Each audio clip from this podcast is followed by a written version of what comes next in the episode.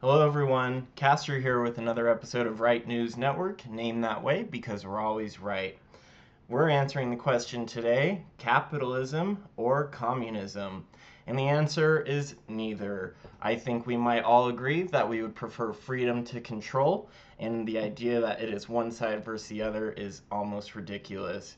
Rather, we would suggest here at Right News that you should be a free market enterpriser What's the difference? Well, a free market enterpriser is able to take an idea, distribute it to as many people as possible, and profit from that idea. This is much different than capitalism, which suggests that people that have the capital have all the power.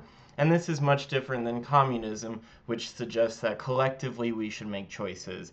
Rather, it would be in our best interest to support anything that advocates maximum freedom, wherein if you have a good idea, you should be able to profit from it, regardless of your ability to access hundreds of millions of dollars of capital or regardless of whether the community thinks it should be voted on and distributed through means of the government.